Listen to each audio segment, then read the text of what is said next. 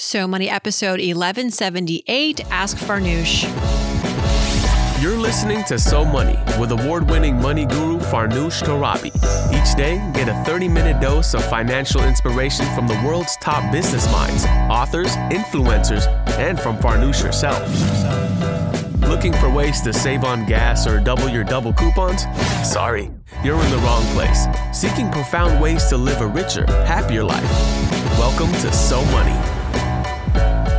Welcome back to So Money, everybody. I'm your host, Farnoosh Torabi. Thank you for joining me on this Friday, March 26th. Our Friday shows are a chance for you to connect with me personally. Send me your money questions. If you are new to the show, it's very simple to get in touch. Many ways you can get in touch. You can direct message me on Instagram at Farnoosh Torabi, your question. You can also email me, farnoosh at somoneypodcast.com. And if you go onto the website, SoMoneyPodcast.com. You can click on Ask Farnoosh, leave me a voicemail, or type in your question. This week we have questions regarding 401ks, using a Roth IRA to purchase a home, and a listener wondering whether to put down 10% or 20% on a home down payment, the potential risks. Before we get to the mailbag, I just want to do some housekeeping and also uh, follow up on something that I announced last week, uh, which is that I have a change happening coming soon to uh, my business. And it's exciting. I can't wait to share it with you. It's going to probably be announced in the next month. And it was so funny because I asked on the show last Friday, you know, if you have any guesses as to what this may be. And you weighed in. I have to say, I was really impressed with some of these ideas. Really shows how much you think of me and how much you're rooting for me. So, one person guessed, Oh, I know, you're going to get your own segment on the NBC Today show. well, that is not the answer, but well, that is not actually what I was going to, well, I'm going to say that's a great guess. And I hope that comes true one day. It's not exactly what I'll be announcing in about a month, but it very well could be something in our, in my future. And uh, it would be nice for the Today Show to just, you know, make it official. I've been going on quite regularly for 10 years, more than 10 years it's like we've just been dating for all these years like just make it official nbc but uh you know your your lips to god's ears Somebody else said book deal. And yeah, that uh, is something that I hope will happen this year. I'm working on a book proposal right now. It's taking uh, a lot of my time and energy. It's really hard to put together a book proposal. I forgot. Last time I did one was six, seven years ago. But I'm really excited for the potential of this book. Uh, probably you won't read it for another few years with the rate that we, with the pace of books getting released and all that. But that was a nice thing to hear from a listener that maybe you would be interested in, in another book from me. And so keep the guesses coming. It's been really fun to hear from you what you hope for me. And I promise that in about a month, you will get official word and you'll be among the first to know. Let's head over to the iTunes reviews section and pick our reviewer of the week. This person gets a 15, one five minute phone call with me for free where we can talk about whatever you want whatever questions you may have. This week, our lucky winner is Megan, who left review this week saying, Love this podcast. Farnoosh does such a good job covering a variety of topics. She brings on guests that offer awesome advice. I would recommend this show to anyone looking to be more inspired. Megan, thanks so much for your kind words. Get in touch and I will send you a link where we can connect. You choose a time for us to connect for 15 minutes. You can email me, farnoosh. Hit me up on Instagram, direct message me there, and just let me know you're the Megan who left the review, and I will promptly reply. I actually just got off the phone with Janet, a reviewer from last week, and we had a blast. We actually talked for about 25, 30 minutes about all the things. We talked about, you know, our jobs and taxes and crypto and the stock market. She's out there in Burbank enjoying the sun and the warm weather. So she was giving me extreme, extreme FOMO. I really enjoy these conversations with listeners. So don't be shy. Leave a review with the hope that we will connect and maybe we will.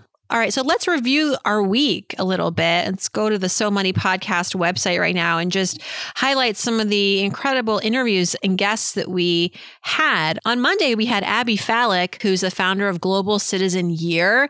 You know, the pandemic drove many incoming freshman college students to defer that first year of college and take what's what we often call a gap year. And so Abby and I really discussed about how this should become the norm. Abby is a social entrepreneur, as I said, founder of Global Citizen Year, which is an organization that supports students in between high school and college, helping them to approach higher ed with more intention and more purpose.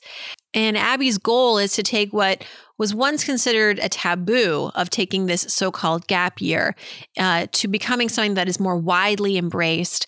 And from her end, she's seeing a lot of colleges really love applicants who talk about having taken a gap year. And there's no problem with students, for the most part, getting accepted to a college and then requesting a deferment. So, not starting until the next year and taking that year in between to do something, um, maybe some soul searching, working to raise money. And Global Citizen Year is a more formalized program, but there are so many other ways to optimize that in between year. So often we just sort of jump into college, a very expensive endeavor. So it does help to, you know, take a little time if that's what is important to you.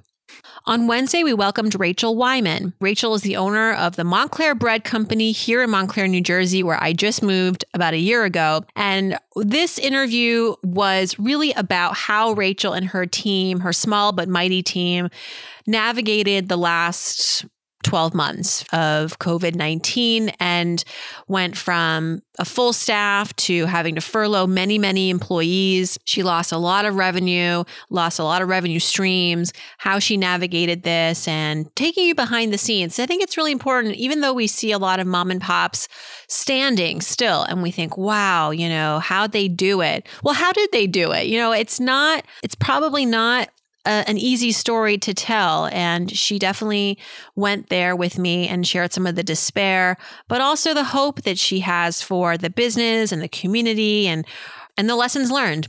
Wednesday was also Equal Pay Day, always a sobering reminder of the fact that women and women of color in particular make just a fraction of what men earn. And Good Morning America actually reached out to me to offer some thoughts for a piece they were working on with regards to what men can do to help close the pay gap. I really appreciated that perspective because I think that's really where we are right now in this movement is that the women have spoken, right?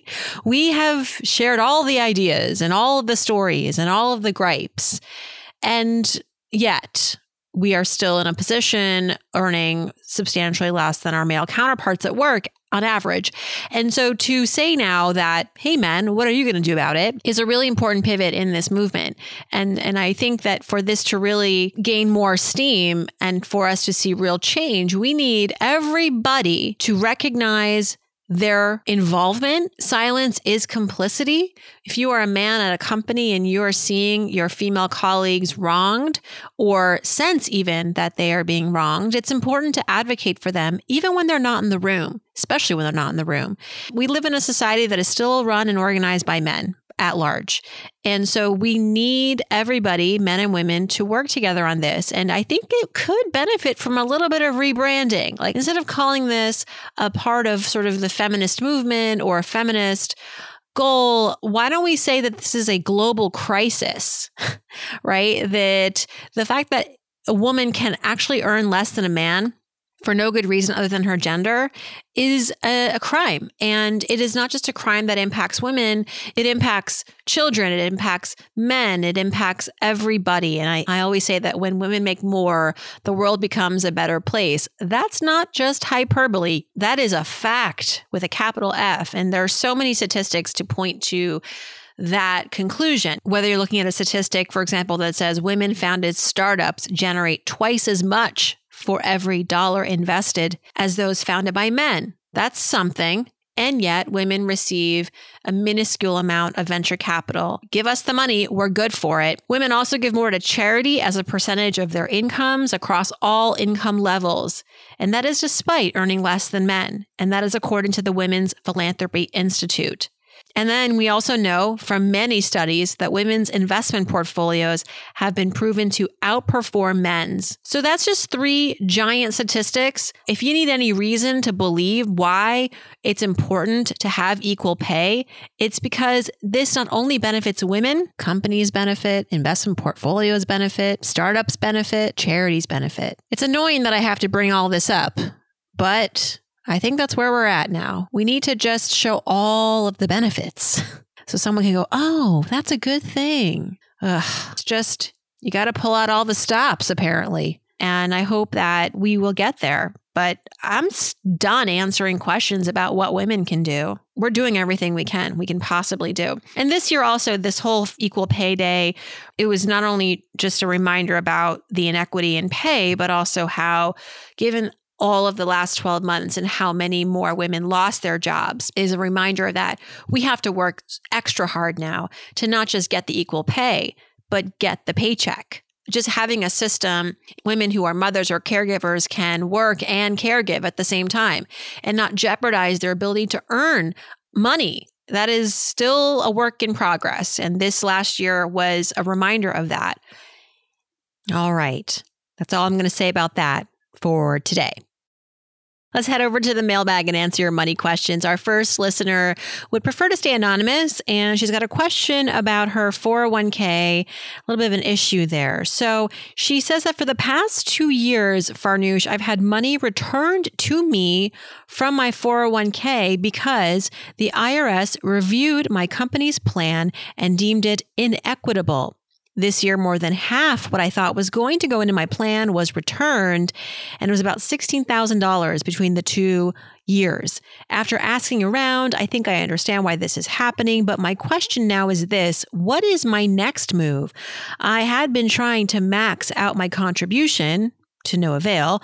My husband has a pension, but also has a deferred contribution plan, which we don't participate in. We both have IRAs, but we don't contribute to them. Moving forward, I'm thinking I should only put enough into my 401k to get the company match and then turn to my husband's plan. If we max that out, I suppose I would then add more to my 401k and hope that my money doesn't get returned but would love to hear your advice. Well, listeners, I followed up with this listener and I asked for a little bit more information about her 401k because I had never really heard of this. It's concerning. So it turns out she got a letter that says, quote unquote, the IRS requires plans to be tested annually to ensure that all participants benefit on a non discriminatory basis end quote uh, and that a portion of her contributions had to had to be returned in order for her employer's plan to pass the test Hmm. She said she asked around, and an acquaintance told her that there's an antiquated federal law that governs this, and it was put in place to discourage companies from building plans that only benefit executives. This is according to her acquaintance. It sounds like the 401k is problematic, and it's unfortunate that you contribute to this and only find out after the fact, after you've contributed, after the deadline's expired for that year, that the contributions could not count. That's really frustrating. And honestly, until you have confirmation from your employer that they have passed this supposed test, I wouldn't feel good about contributing to this 401k. You know, they returned $16,000 to you over the last two years. That's a lot of money. And so, how do you know how much is an okay amount to contribute it's going to be a guess. Do you roll the dice? I don't think so. I think you should contribute to something that is a guarantee. In other words, you can contribute to it and your money's not going to get returned. I mean, look at the last two years. How much has been able to stay in the 401k? Maybe do that again and then max out the IRA. I would not put as much as you can into this 401k to earn the match because you might get some of that returned. The IRA is a sure bet. $6,000 goes in and will stay there. And then look at how much you have contributed in the past in these 401ks uh, that you would feel confident doing again, knowing that that's the amount that would stay talk to your employer as well. What is going on? Because if they are offering to, this to you as a benefit and then it turns out it's not really a benefit, that's problematic It's very problematic. A lot of people take jobs because of corporate benefits. And so that's another topic maybe for a for an attorney, but it sounds like that your company needs to feel the urgency of this. If are there other employees that are getting their money returned, can you all group together and address this as a group to your company because otherwise um, they may not do anything about it. And that's to your detriment because a 401k is a great plan if it actually works. If they're selling you on this job to say, "Hey, we've got this 401k match," but actually it doesn't work, you're going to get re- you're going to get your contribution refunded. I hope that you're talking to HR about this. Thank you for your question. All right, next is Laura. Question She says, We're building a house that will be done in June. We've already put down 5% of the down payment. And with the proceeds from the sale of our current home, we want to achieve a 20% down payment to avoid the PMI, or at least that's what we're thinking. Our lender estimates that the PMI would be about $80 a month without an additional 15% down. I have $28,000 in student loans at 4.519% interest rate, and I'm paying $100 a month in interest towards this debt. Would it be wise to use some of the proceeds from our home sale to pay off my school loans instead of getting to that 20% down payment on the new home build? We could get to 10% down and then leave a nice savings cushion, and then the mortgage would be our only debt. Laura also asked a question, I guess, two years ago. And she says, Since then, I'm now making almost triple what I was making. And I'm at a company that I love. Thank you for empowering women to make that money. All right, Laura, love this so much. So I love this kind of question, y'all, because it doesn't appear to be very straightforward. You can't Google this answer. There are pros and cons to each of these options that she lays out. And so my great job is to help her identify what these pros and cons are, give her some things to think about, and maybe try to offer a bottom line. So, first, let's identify the two options so that we can understand what we're faced with. Option A is Laura eventually pays down a full 20% on the new home that she's building, and she takes this money from her current home sale proceeds. The pros to this are that she'll have more equity in this new home, which we know is a good thing. Ultimately, it can protect you in a market downturn where the value of the home depreciates to where the mortgage is now more than the value of the home. In that case, you're technically underwater, and it's problematic if you need to sell in that environment. You'll be taking a financial hit. Also, good to have equity in your home if you ever want to take out a home equity line of credit, because many lenders will want to see that you have at least 20% equity before they extend you a loan. And as she points out, with 20% down, she wouldn't have to pay PMI insurance, private mortgage insurance, which is the type of insurance that a borrower might be required to buy as a condition on a conventional mortgage where you can't afford a down payment of 20% and it protects the lender's investment in the home. So, those are all the pros to paying the full 20%. The downside, of course, is that she won't have any money left to fully pay off her student loans or pay them down more aggressively. They do have an interest rate of 4.5%, so it is a little bit more expensive than the mortgage as far as the interest rate. Her other option here is to put only 10% down on the house. And with the proceeds of her and with the proceeds of her home sale, pay off the student loans, and it seems like she may even have a little bit of a savings cushion. The pros are that the student loans would be out of the picture. She's going to save money on interest. She's going to be able to bank some extra cash, which we know as homeowners, very helpful always helpful to have a savings cushion for repairs and updates and who knows what could happen in a new home. It's a new home, brand new, so I don't anticipate a lot of breakdowns or damages, and you'll probably have some sort of insurance, right? There's usually with brand new builds, some sort of like appliance insurance you'll get or a warranty for the first year if anything breaks. Make sure you get that. The cons, of course, not as much equity in her home as uh, I stated earlier, there's risks to that. If the home depreciates more than 10%, that could be an issue if she ever needs to sell her home in that market. And then she, of course, has to still pay $80 in PMI. So the thing to really determine for yourself, how much of a risk do I think there is even in my home depreciating enough where I might become underwater. If you only have 10% equity and the house falls by 12 or 15% in value, and then, oh, I got to sell, what kind of a pickle would you be in? It's a very specific circumstance. It's not like super duper probable, but I don't know your risk tolerance. Also, how long do you plan to live in the home? Is this just a starter house and you want to move in three to five years? Because in that case, you don't have a lot of time for a market to correct. That could be riskier than, say, planning to live in the home for 10 years, 15 years. And all the while, you're knocking down the mortgage, you are adding to the equity, and you have more time to manage risks in the market. Is your concern for a down market greater than your concern for having these outstanding student loans to manage? Hmm.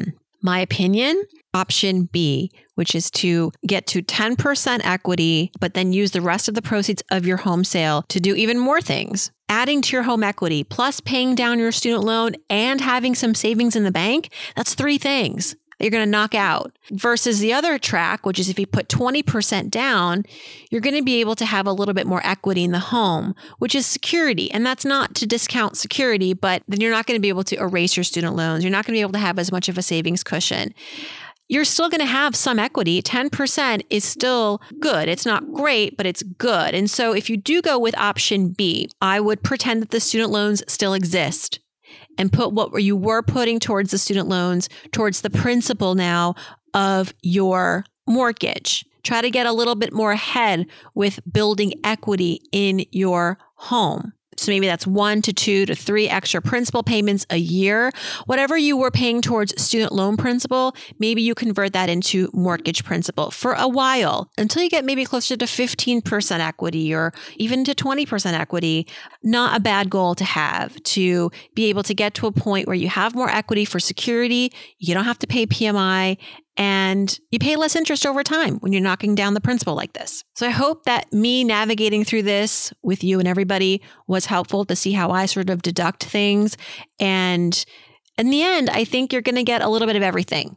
The weakest link is going to be the equity piece of this, but then it's your job to commit to building that up over the next few years. I don't see the value of your home plummeting tomorrow, right? If it if there is a correction in the market, it's probably going to be down the road and all the while you're working hard to build up that equity so you don't get yourself in a vulnerable place of becoming underwater. All right, thanks for your question. Next, let's help out Rachel, who says that she's in the midst of a messy divorce. Long story short, there was fraud, and she says he took advantage of me financially for every penny and then some. Ooh, I am now in credit card debt to the tune of $40,000. I'm 31 and I want to rebuild a new life and repair this debt, but I'm on a fixed income at my job and I don't make enough to get ahead of this with the high monthly payments and high interest rates.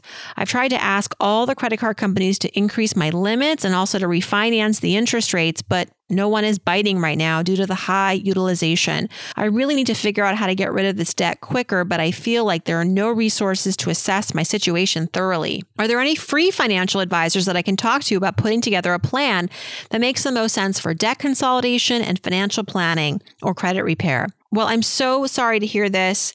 Thank you for reaching out. I do have a couple of websites that I highly recommend for anyone listening who's experiencing credit problems or debt management issues. You yourself have not been successful communicating with your creditors. There are two non for profit organizations where you can hook up with licensed credit counselors for free for the first meeting. One is the National Foundation for Credit Counseling, nfcc.org. And then there's Money Management International, moneymanagement.org. The first meeting is you talking about your situation with a credit counselor, and they're going to give you their true opinion and thoughts about how this can move forward. They're usually great in terms of being advocates for you, calling on your behalf, and coming up with a debt repayment plan, but also assessing your budget. These organizations also have debt management programs that do cost money, but they're pretty nominal. They're not going to cost you thousands of dollars. Typically, it's like 8 to 15, $20 a month. And if you're in real dire straits, you can ask to have those costs waived.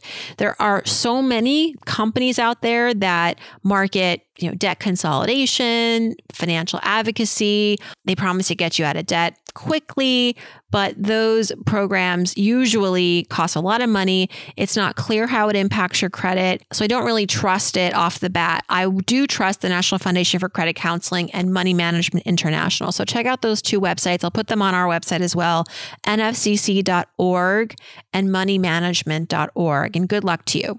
All right. And last question a listener writes in and wonders if she can use two separate Roth IRAs, one that is hers and one that she inherited from her mother, to use towards the purchase of a home. Now, just to give everybody some background on the Roth IRA rules for home purchases.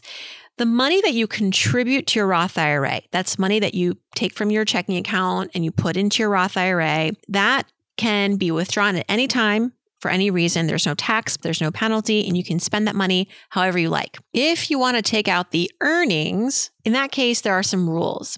If it's been at least five years since you made your first Roth IRA contribution, only then can you pull out up to $10,000 in investment earnings, tax and penalty free, to put toward the first home. So, this is just background. If it hasn't been five years, then you can still take out the $10,000 of investment earnings, but you'll have to pay income taxes on the distribution. You don't have to worry about the early distribution penalty, but the taxes will still apply. Now, for the inherited Roth IRA, she said she wants to know when did you inherit the account? This is important. If it was inherited in 2020 or later, then you, my friend, need to distribute the account within 10 years of the original owner's death, your mother's death. You do not pay taxes on the Roth IRA contributions, but if the five year rule hasn't been met, then you have to pay taxes on the earnings. And this again is uh, for the purposes of withdrawing it towards the purchase of this home. But she did say consult with a financial planner because this is very detailed. Glad that you brought it onto this show, but I'm going to encourage you to now go speak to someone. On top of this, go talk to someone to really understand the precise steps that you are allowed to take with your mother's Roth IRA. And one other thing with regards to Roth IRAs and using your earnings towards a home purchase is that you have to be a first time home buyer, which I believe this listener is. And the definition of a first time home buyer is that you or your partner, you haven't owned a principal residence in the past two years. And that's a wrap, everybody. Thanks so much for tuning in. I hope everybody has a good weekend. We'll see you back here next week. We've got a great week lined up for you. My friend Tiffany Aliche is back, the Budgetnista, talking about her new book. I hope your weekend is so money.